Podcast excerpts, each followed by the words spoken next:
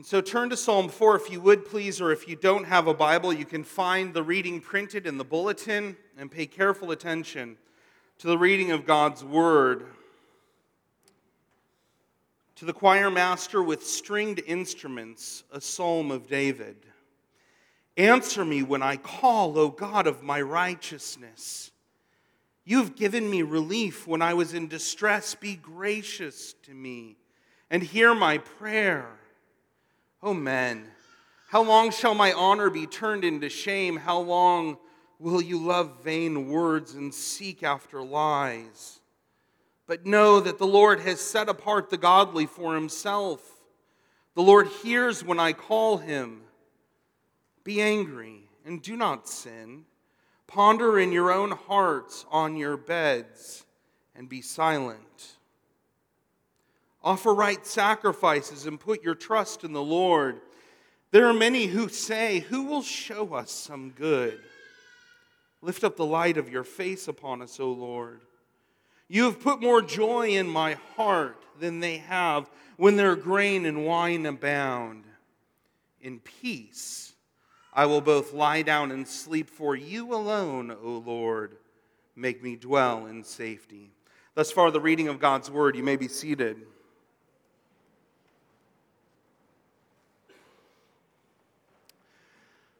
The last couple of years have been uh, years that are full of questioning for me, um, questioning for me and for my family.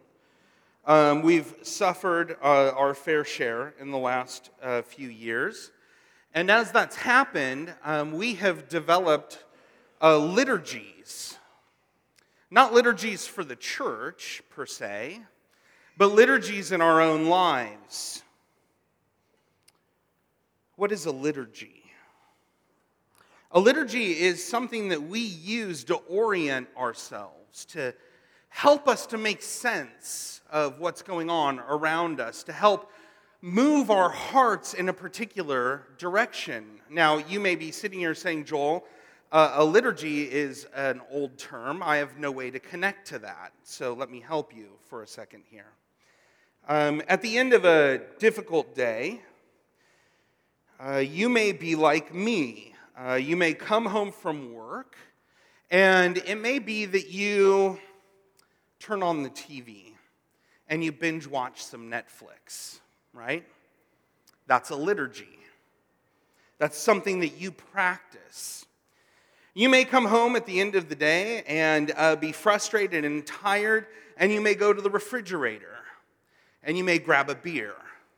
That's a liturgy, something that you practice to orient your heart to help you make sense of the world.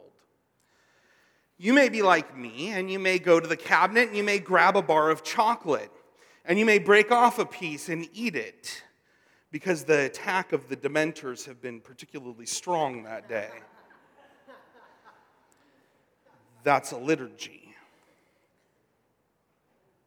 Now, Psalm 3, um, as Pastor Rob so masterfully showed us last time we looked at, a psalm provides us with a liturgy for a morning when you wake up and you're about to face a really difficult day Psalm 3 was actually written for that purpose. And now Psalm 4 is written. Psalm 4 is given to us, to given to the church to help us orient our lives after a difficult day, a day full of anxiety, a day full of fear, a day full of wondering and questioning. Psalm 4 is given to us so that at the end of the day, we have a liturgy. We have something to go through, something that can bring us rest in the middle of impossible circumstances. You see, it's worth noting here that God provides us both a pattern and a help in the midst of our weakest times. In the morning, he tells us that he is a shield around us in the face of our enemies, so that as we go out into the world, we can know that God is with us. And in the evening, he tells us, he says, Not only am I the shield who protects you, I'm the God who vindicates you. You see, that's good news. He doesn't tell us, get up, get up with enough strength, enough faith, and defeat your enemies. He doesn't say to us at the end of a difficult day, work up enough, enough justification for yourself so that when you lay down in bed at night and you think back over all of the ways in which you struggled and failed, then you can provide for yourself a little bit of rest. He doesn't say that. He says, I am the God who vindicates you. I will give you rest. You see, this is the beauty of it. The psalmist doesn't tell us exactly what's going on. It isn't unlike in Psalm 3, where we know that Absalom was chasing David. In Psalm 4, we aren't given any clues as to what's happening. And that's so beautiful. That's so great that we don't know the circumstances. Because what God does for us is He speaks into our common situation. He speaks into our common lives, whether it's when we experience the difficulty of having our beliefs challenged, or we have a big project to do at work or at school, and we're over budget and out of time, or we get a terrible diagnosis, or we wake up to the news of more shootings, or we just walk through the day and we realize that we just aren't the people who we should be, who we want to be. God gives us this psalm this psalm, and he meets us in the middle of our crazy to give us rest through the power of the gospel. And so we're going to look at this psalm in three ways. The first way, all three of them will be oriented, it'll help orient our hearts towards God. The first way is that God has vindicated us. The second way is that God is faithful. And then the third way is that God gives us joy and safety and rest. And so, first, it's God who vindicates us. David's in distress. He's still in distress as he's writing this psalm. Um, this isn't something that happens like instantaneously. It's not like David wakes up, prays this thing, and then it's like, bing, everything's calm. Dave's, David's in the middle of distress. I almost called him Dave there, as if we're personal friends. Um, David's in the middle of distress. And in the midst of his distress, he begins to realize people are talking about him.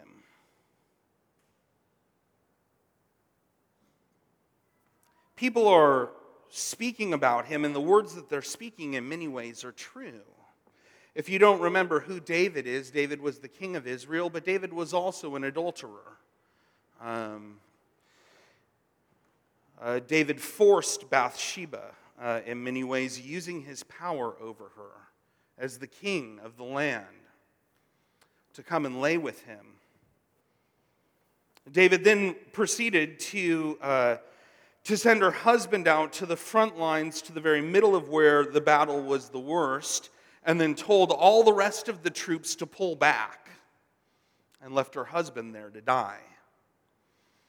David was known, um, his house was known as a house that was uh, characterized by bloodshed.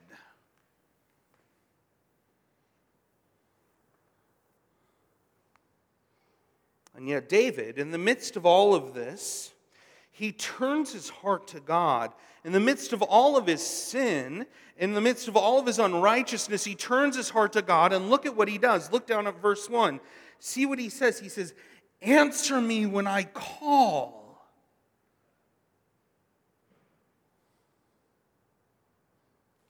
Now, this verb is in the imperative. Isn't that weird?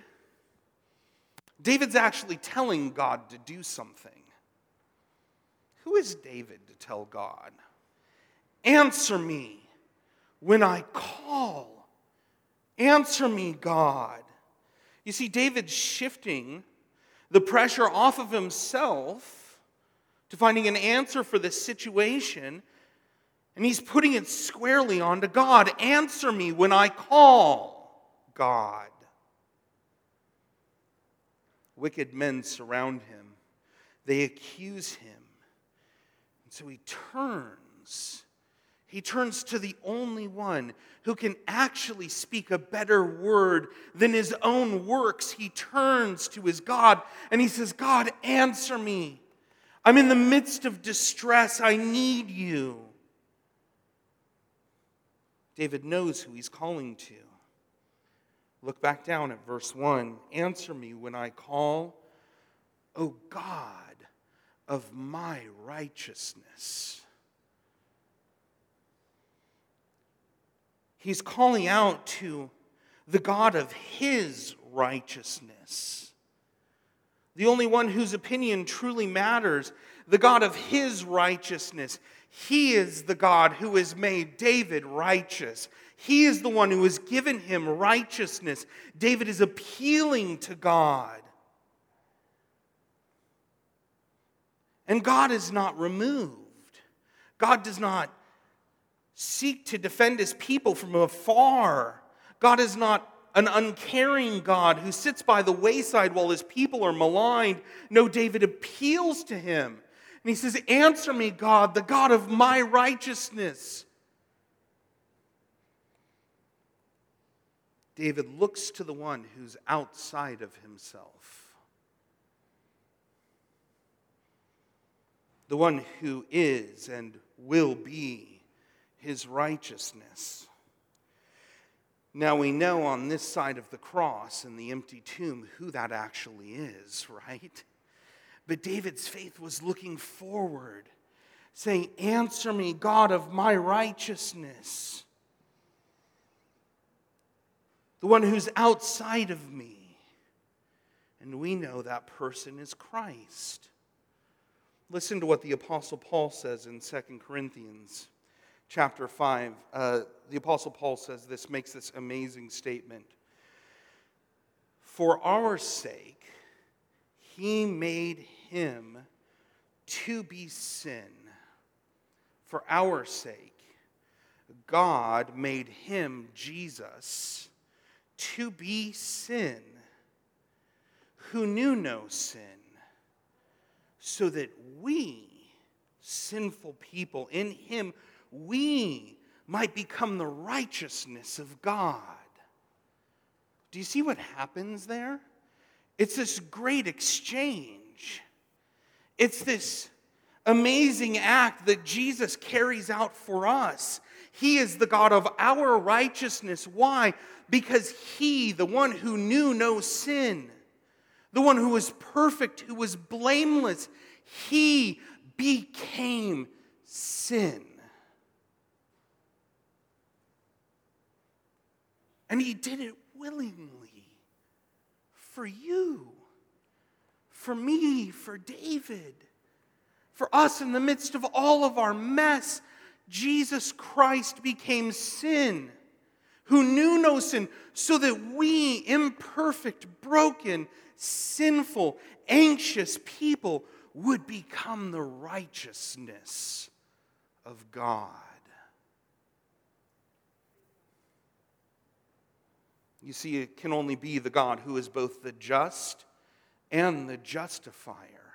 It can only be that God who can do such an amazing act in the midst of the dumpster fire of our lives.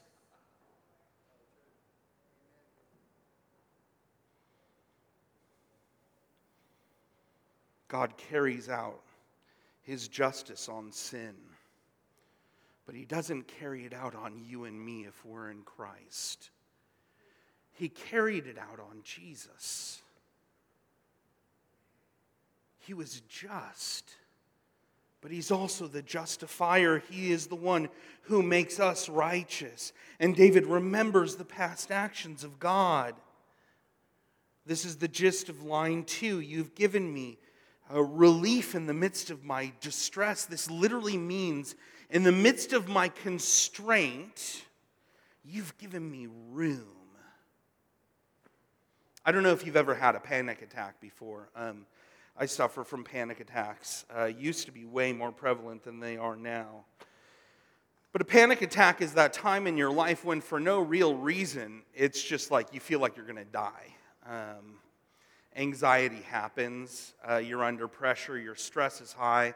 All of a sudden, it feels like an elephant sitting on your chest. It feels like your arm's hurting, and you're thinking to yourself, Am I having a heart attack right now? Am I dying?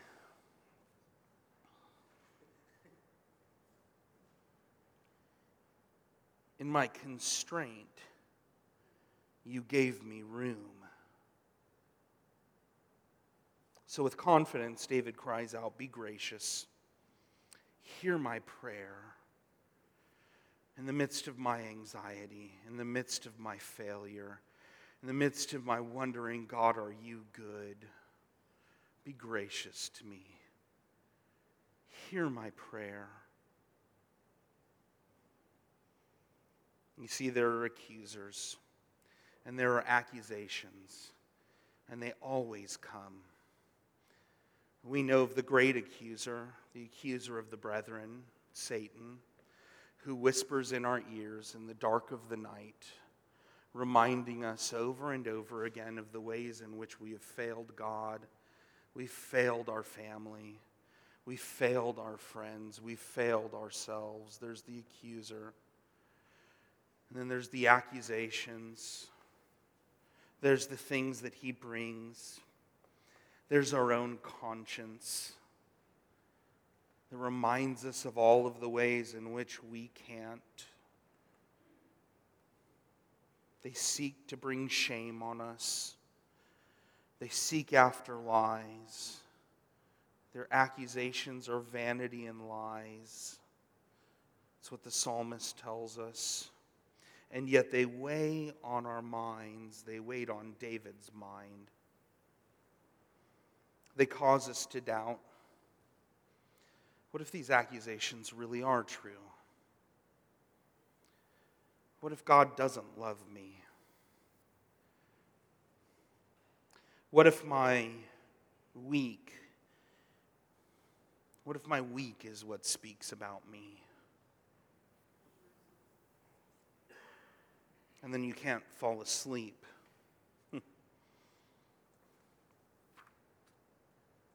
But there's an answer. Notice the answer. David tells these accusers to know, to understand, and to remember. He says, It's God. It's God who's made me righteous. And this is proven by the fact that God hears my prayers and answers them. You see, the very fact that God answers David proves that David is set apart by God. So, where do you stand today?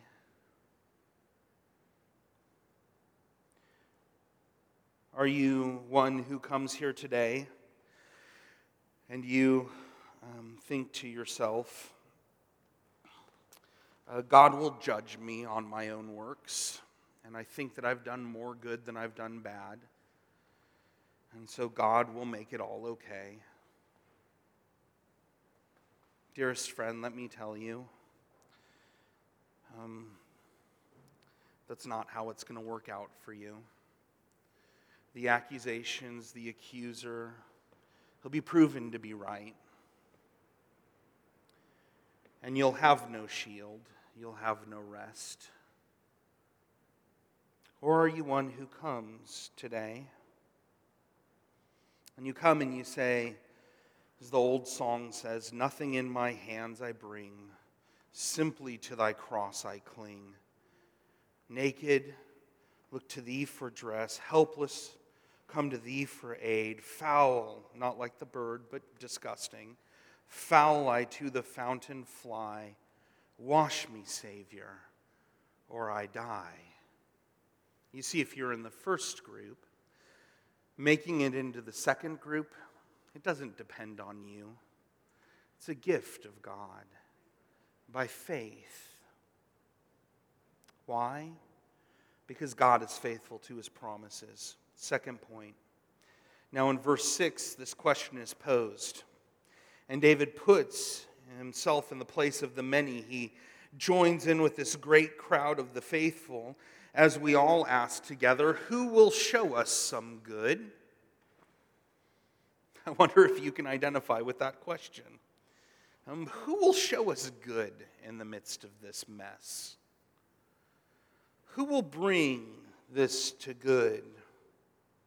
And then when we hear the answer, this answer that should resound in our ears, look down at your Bibles and to, uh, to verse 6. He says, There are many who say, Who will show us some good? And then we have the answer Lift up the light of your face upon us, O Lord. This, for the Israelite listening, would, gone, would have gone off like alarm bells. I mean, their minds would have been blown. Because they would have been transported straight to what we know as Numbers chapter 6. To the Aaronic blessing, may the Lord bless you and keep you. May the Lord make his face to shine upon you. Do you hear that? May he lift up his countenance on you. Who will show us good? It's the God who has turned his face towards us in Christ. The God who is faithful to his promises. John Bunyan, the writer of Pilgrim's Progress, said this once. He said, One day I was passing through a field, and suddenly I thought of a sentence Your righteousness is in heaven. And with the eyes of faith, I saw Christ sitting at God's right hand, and I suddenly realized there is my righteousness. Wherever I was or whatever I was doing, God could not say, Where is your righteousness? For it was right before Him.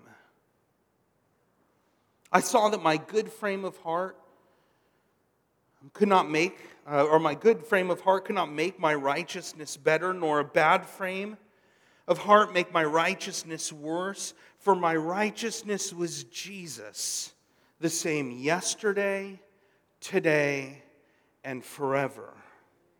You see, in Christ, God has forgiven all of your sins.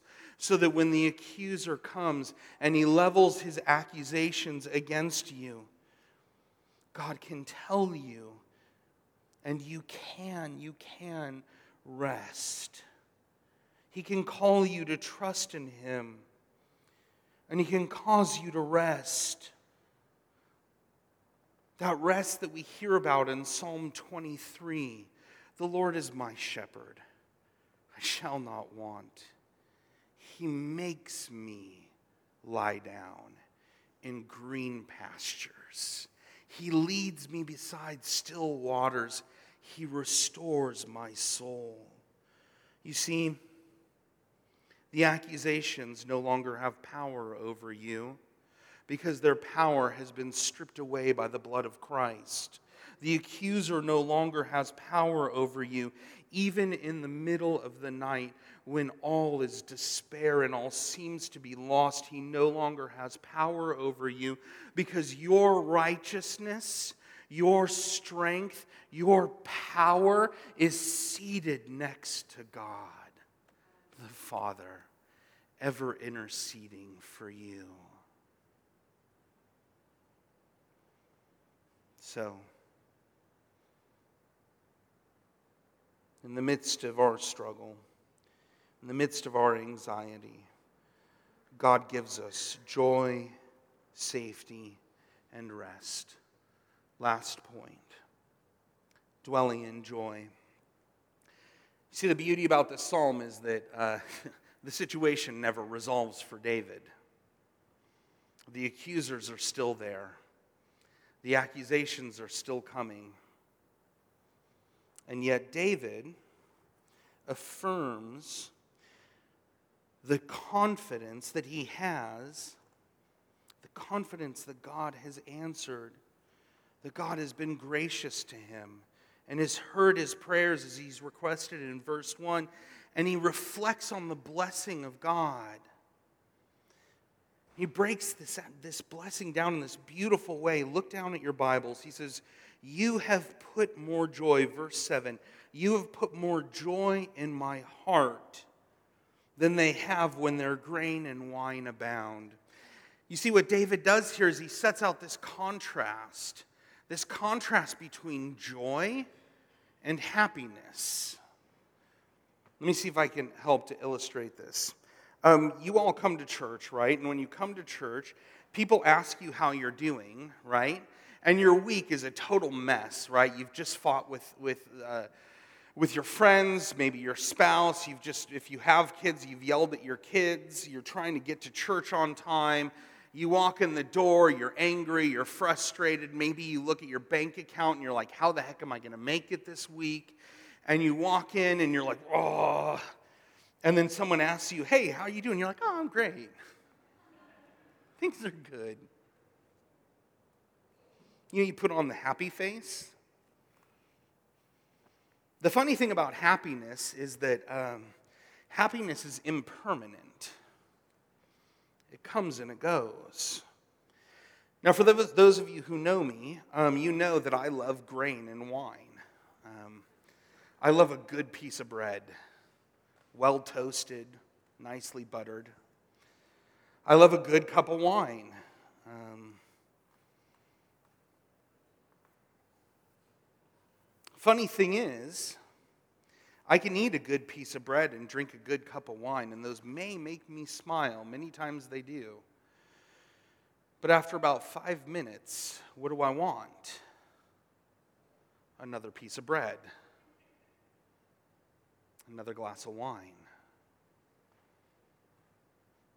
You see, in the grain and wine here, the grain is referencing the harvest. You know what it is to put in a good day's labor? a good hard day's work and look back and say, yeah, that was a good day's work. Financial security, security in your retirement, health insurance, the happiness of working hard, grain. You know what wine does? makes your heart merry wine. And David says, You have put more joy in my heart than we have after a good day's work and profiting eating a nice piece of bread from our labor. Or when we drink a nice glass of wine, you've put more joy. So, what is this joy? Joy doesn't look like the church face. Joy doesn't look like an impermanent happiness. No, it's characterized by living in the steady flow, being poured out by God of His grace and His mercy. It's that thing that holds you through suffering. It's that thing that gives you solid ground to stand on. David says, You've given me the solid ground of joy. You've caused me to dwell in safety. He, once again, as in Psalm 3, affirms his trust in God. And what's so fascinating is he says this, verse 8 In peace I will both lie down and sleep, for you alone, O Lord, make me dwell in safety.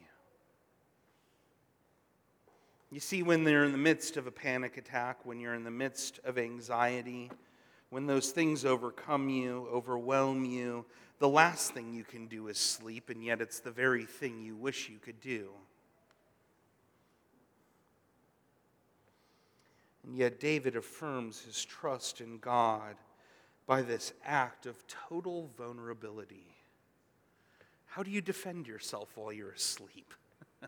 You can't answer accusations. You can't defend yourself against the accuser.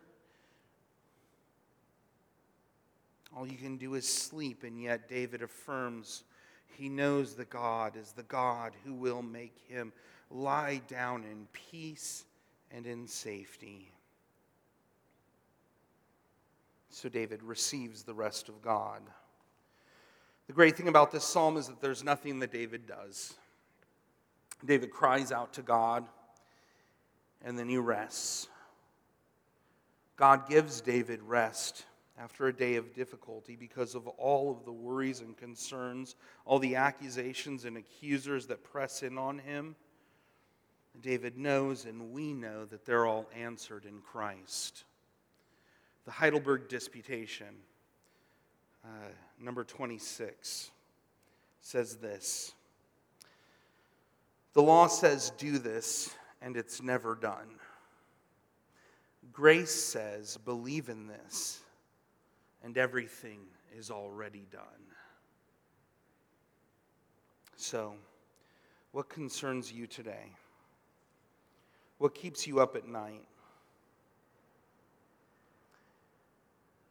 Is it your conscience? Do you hear the voice of the law accusing you, reminding you of your failure? Remember, God is your righteousness. Does the voice of the accuser come and remind you of all the ways you aren't who you want to be, all the ways in which you failed, all the ways in which you can't provide?